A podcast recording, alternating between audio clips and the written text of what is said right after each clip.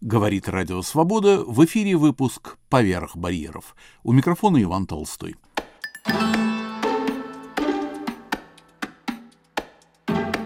Клара Иерусалимская и общее дело.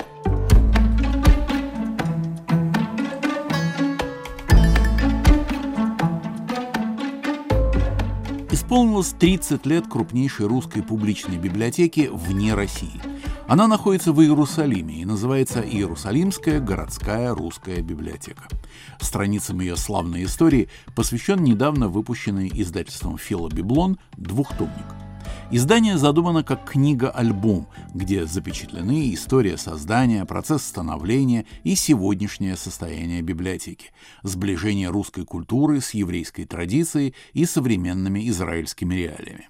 Здесь сотни фотографий и отсылки к видеосюжетам. Особая роль принадлежит одной из наиболее ярких представительниц последней алии, основателю и директору библиотеки Кларе Эльберт, блестяще воплотившей свою мечту о создании в Иерусалиме русской библиотеки с еврейским акцентом. В юбилейном двухтомнике представлены основные отделы библиотеки. Отдел редких книг имени Иды Мильгром, матери Натана Щеранского, библиотека искусств имени Соломона Михоэлса, отдел иудаики имени Рава Адина Штайнзальца, отдел физико-математической литературы имени Акивы и Исака Егломов, отдел правозащитной литературы имени Андрея Сахарова и Елены Боннер, отдел еврейского национального движения в СССР имени Юрия Штерна, отдел лингвистики имени Аарона Долгопольского, отдел поэзии имени Михаила Генделева, отдел литературоведения, отдел мемуарной и биографической литературы, отдел фантастики, отдел детских книг имени Тани Винокур. Параллельно с чисто библиотечной деятельностью библиотека стала культурным центром русской общины. При ней работают многочисленные клубы, студии, кружки, в том числе Иерусалимский клуб библиофилов, руководит которым Леонид Юниверк, и клуб любителей фантастики, литературное собрание и литературные посиделки. В 2016 году появился новый клуб триалог авраамических религий, создавший пространство для обсуждения острых межконфессиональных проблем. Мы пригласили к разговору книговеда и издателя Леонида Юниверга. Возможен ли вообще такой феномен создания русской библиотеки вне России? Полноценной, общественной или публичной, как раньше говорили, библиотеки, в которой книги нашлись бы для людей самых разных интересов? Как я понимаю, это возможно, потому что вот уже 30 лет такая библиотека в Иерусалиме существует. Но здесь самым главным фактором ее создания является тот двигатель, тот человек, который взял на себя эту миссию и сумел, несмотря ни на какие преграды, которые, конечно, чинились, учитывая, что все-таки здесь э, все библиотеки в основном на иврите, ну, есть какие-то на английском, на арабском, но никак не на русском. Поэтому эту идею надо было пробивать и для этого должен был быть человек, как часто говорят, несколько сумасшедший, который заклинен на своей идее. Вот таким человеком и оказалась Клара Эльберт. Благодаря, именно благодаря ей, миниатюрной женщине, очаровательной, умнице, которая, не повышая голоса, смогла обойти все эти препятствия и добиться того, что в конце концов появилась библиотека, которая, как она всем говорила, должна была быть домом для всех тех людей, ну, имея в виду прежде всего репатриантов, и особенно пожилых, которые растерялись поначалу, появившись особенно в 90-е годы, когда буквально миллион репатриантов приехал почти одновременно. И для них должен был быть дом, где они бы нашли такое пристанище, которое помогло бы им адаптироваться в новых условиях. Что для них более всего важно было, это книги, к которым они привыкли, книги на русском языке. И вот именно это Клара Эльберт, бывшая московская библиотекарша, сумела сделать и настолько успешно, что когда сюда в 92 году приехал Сергей Юрский и увидел масштаб всего сделанного узнал еще и о планах грандиозных, он на титуле своей книги «Кто держит паузу» написал «Кларе Иерусалимской деятельный и очаровательный». Вот именно он ввел в этот статус Клару, и после этого это звание пошло в народ, подхваченное русской общины с большим удовольствием, потому что это как раз отражало то, что на самом деле и происходило. Как показало время, Клара носит это а, звание по праву за преданность делу своей жизни. Тут я должен сказать еще один момент. Когда мы приезжаем, допустим, в другие города, крупные, я имею в виду, Тель-Авив, Биршева, Хайфа, и общаемся с местной интеллигенцией русскоязычной, мы спрашиваем, ребята, почему у вас негде выступить, даже презентацию провести? Почему вы себе не организуете библиотеку вот подобную Иерусалимской? И слышим только один ответ. Но у нас же нет такой Клары, как у вас. Ответить на это обычно нечего, потому что именно так и происходит. Именно Клара. В данном случае нам посчастливилось. Поэтому община Иерусалимская наиболее активная.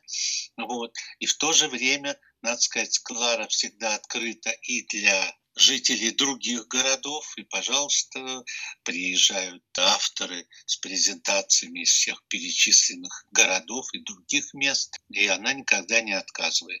Поэтому это в результате библиотека превратилась ну, конечно, в деятельный культурный центр прежде всего, и притягивает этих людей со всего Израиля и из-за рубежа. Если кто-то приезжает из э, людей, там, писателей, актеров, художников, они тоже стремятся обязательно побывать в библиотеке. И это стало традицией.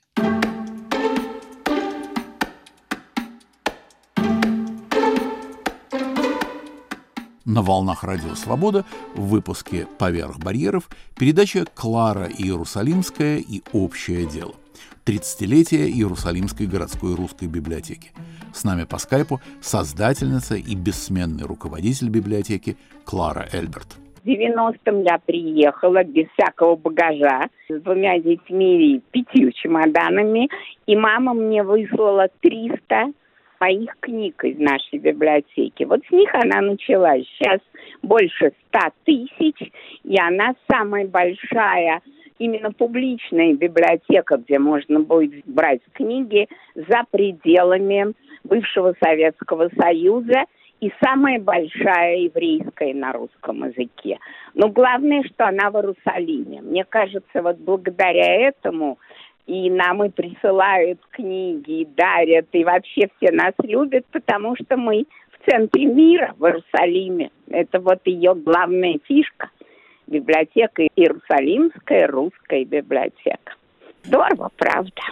Конечно. Да. Клара, а что было первым ярким эпизодом в ее истории? Ну, во-первых, в 91 году началась буря в пустыне, и мы ходили в противогазах и уже начали делать библиотеку в подвале 6 метров комната. Это в центре выходцев из бывшего Советского Союза. И мы решили ответить Саддаму Хусейну тем, что мы стали работать. Это была абсолютно добровольческая такая наша инициатива и книги. Мы стали работать уже с утра и до вечера и делать первые вечера все ходили в противогазах, а мы, можно сказать, уже развернули нашу культурную деятельность. И нас установили в 90-м году, кстати, 1 октября, вот поэтому было 30-летие в прошлом году, Сионистский форум, который тогда возглавлял Натан Ширанский, и у нас теперь есть отдел редкой книги имени его мамы. Она главный мой лоббист был и отдел имени Юрия Штерна, еврейское национальное движение в Советском Союзе, и еще потрясающий отдел правозащитный Сахарова, который мне Боннер помогала делать, присылала книги, была здесь. А после ее смерти мы назвали уже правозащитные имени Сахарова и Боннер. И мемориалы фонд Сахарова приезжали к нам и открывали вот в новом месте – и библиотека искусств, тоже для меня очень дорогая, имени Михоэлса. Мы открывали ее вместе с дочерьми, с Натальей Ниной Михоэлс, и они нам подарили, она до сих пор висит, это оригинал Тышлер Михоэлс в роли короля Лира. На металле он делал афорт с нее. И они на открытие привезли плащ и парик, котором он играл короля Лира. Теперь это в еврейском музее. В общем, у нас такая получилась очень... Вот двухтомники, может быть, Леня подробнее расскажет все наши замечательные вещи. А теперь расскажу о забавном эпизоде. Можно? Конечно. А, когда мы начали, это уже, правда, было наше второе место на Кинжорж, мы немножко расширились, Сионистский форум дал аж 12 комнат. Это было общежитие раньше для солдат в самом центре Иерусалима. И когда мы из одной комнаты переезжали, я с ужасом, кстати, думала, что мы поставим в остальные 11. Но через три месяца уже не было свободного места. Наташа Рубинштейн, которую вы знаете, предложила нам забрать библиотеку, которую мы вообще грузовиком вывозили из Тель-Авива. В общем, мы стали разрастаться, и мне предложили командировку в Россию, в Москву, чтобы я познакомилась, наладила отношения со всеми центральными библиотеками вот в Москве. Я действительно это выполнила, но было очень забавно. Меня пригласили, только что восстановились дипломатические отношения, и меня пригласили на центральное телевидение, на очень популярную программу, которая называлась «Добрый вечер, Москва». Я радостно пошла, еще показала фильм документальный про наши кружки, про библиотеку. И вел этот вечер такой Горячев. Он, оказывается, это все потом узнала, в памяти состоял. И вот он у меня берет интервью очень доброжелательно. И последнее, что он у меня спросил, вот обо мне сложилось такое, наверное, все-таки превратное мнение. Вы увидели, говорит, на моем лице звериный оскал антисемита? Я говорю, нет, не увидела. А когда он выходил теле, вот там, где эта башня телевизионная, то его друзья-соратники из памяти стояли с плакатом «Горячев, убирайся в свой Тель-Авив». Чем он был еще знаменит? Когда Бродскому дали Нобелевскую премию, он во всех газетах писал, какой, конечно, он Бяка и Нобелевский комитет. И там же на этом интервью он сказал, вы знаете, у меня много книг Бродского. Ну, естественно, тогда в России же не печатали, а ему как специалисту по руганию и, наверное, из спецхрана давали. Я, говорит, могу передать вашей библиотеке. Началась перестройка, и даже памятники, в общем, это старались перестроиться. Очень было забавно. Вообще, когда я по телевидению сказала, что у нас мало книг в нашей библиотеке, это было, конечно, ошибка с моей стороны, потому что дала телефон своей родственнице, у нее квартира на Патриарших. Через неделю там было больше тонны книг. Люди несли в рюкзаках. Люди просто умоляли взять, причем не только евреи, конечно, чтобы их книги стояли в Иерусалиме. Вообще это магия слова как все библиотеки, и Катя Геневой мы тогда из иностранки познакомились, и бывшая Ленинка, и потом директор исторической Ифанасьев, и Ада Колганова, библиотека искусств, они все стали нашими большими друзьями. Они привозили выставки, книги, приезжали, и они все есть в этой книге тоже. То есть вот произнесешь Иерусалим, и открываются сердца просто вот сразу. Это было потрясающе. И до сих пор так оно и есть. Я все время хожу на почту, потому что присылают и авторы, и просто коллекции, коллекции автографов, редких книг. Это очень здорово. Если бы она была не в Иерусалиме, а у нас всегда была проблема с помещением, и мне предлагали другие города, Но я понимала, только Иерусалим в общем, может вы, как бы стать вот таким центром культурным, потому что, по-моему, со всех городов Европы, Америки и из России, естественно, приезжают люди, они приходят к нам и выступают, и договариваются как бы заранее. Знаете, сколько у нас автографов? Больше восьми тысяч. И масса уникальных. В общем, у нас есть все поэты, писатели, которые писали на русском языке, вот, и даже 19 века есть что-то, в общем, в отделе редкой книги «Невероятные сокровища». Вот в нашей книге есть две статьи. Рома Тименчик, который здесь часто работает, и Леня Неверга. Там подробно этот отдел редкой книги описан. Вот. Он уникальный, конечно. Клара Эльберт.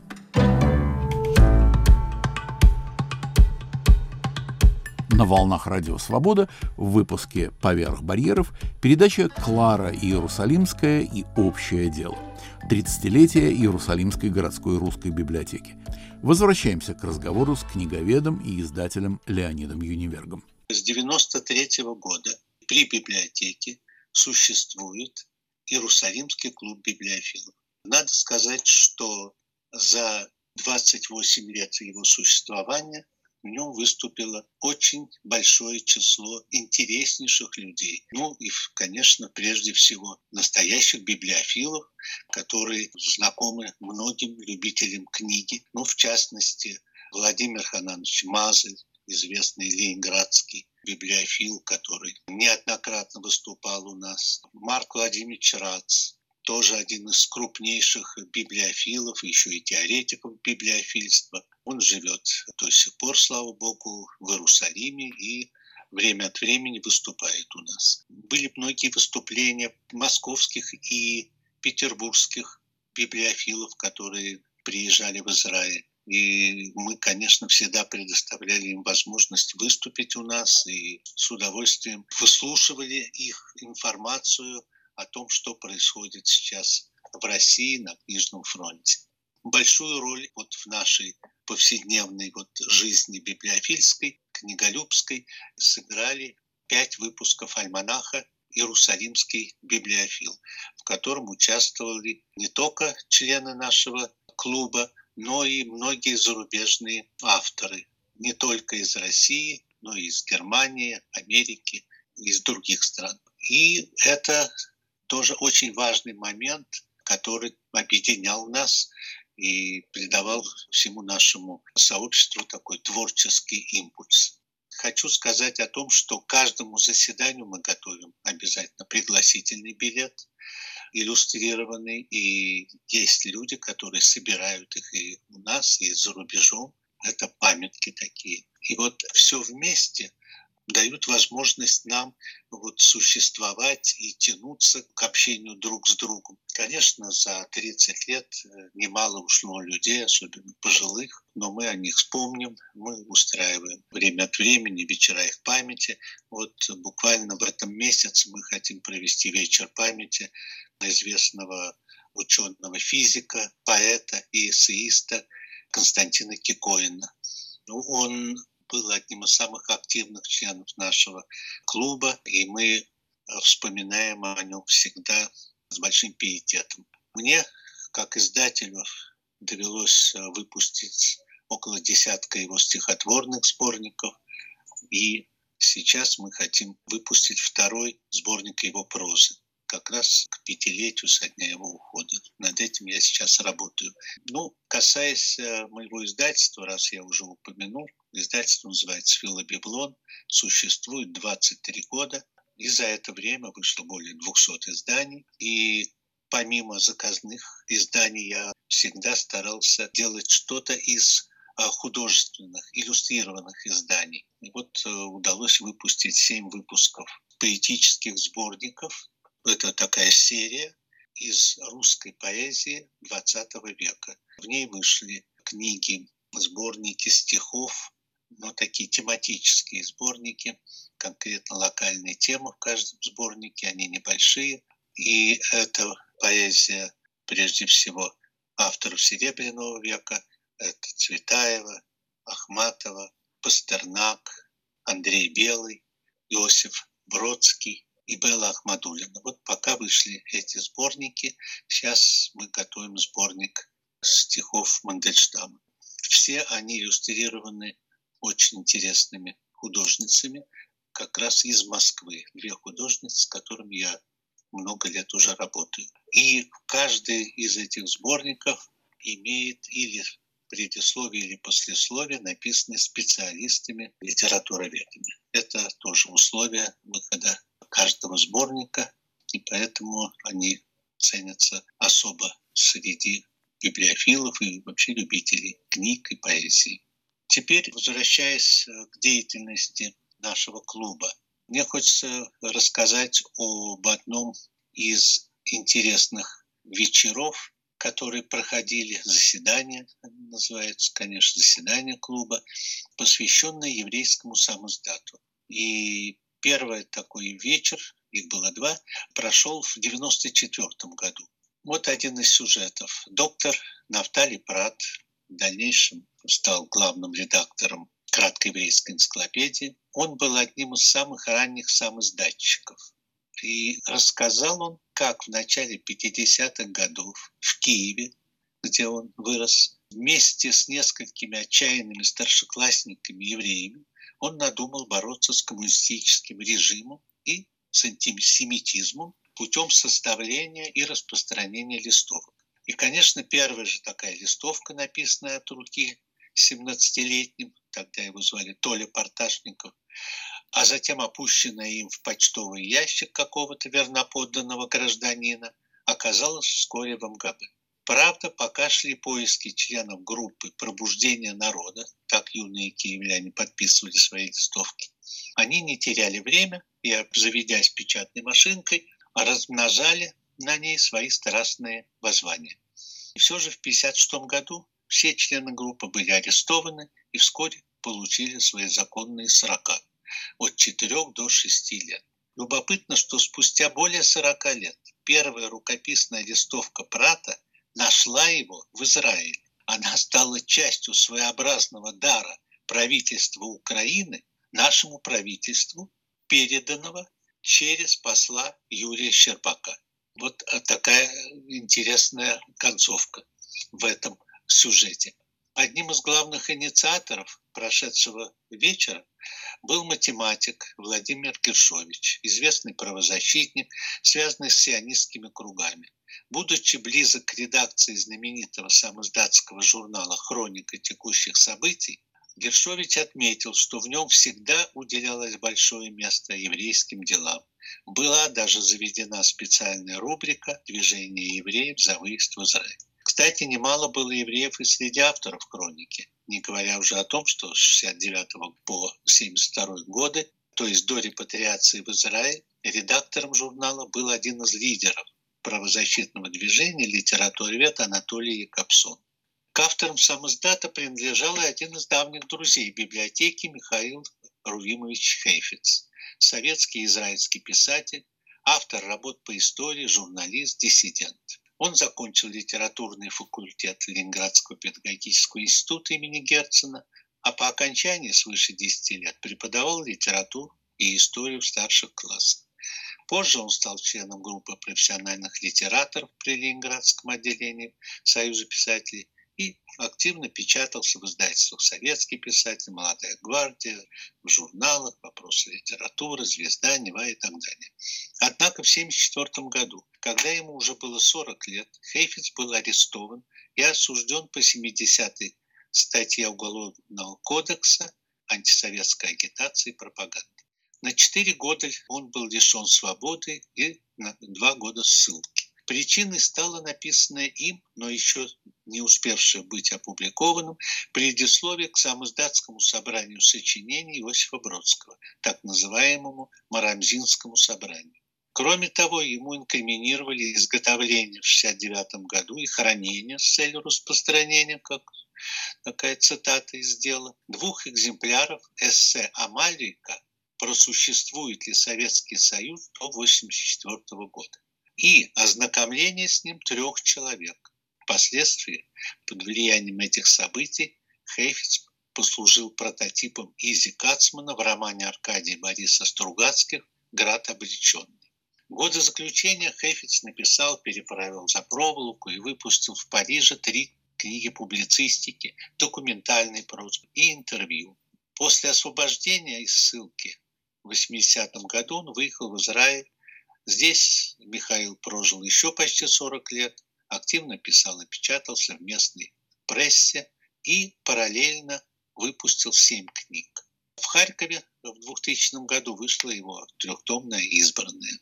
Конечно, свои книги Михаил подарил библиотеке с автографами, и они до сих пор весьма востребованы читателям библиотеки.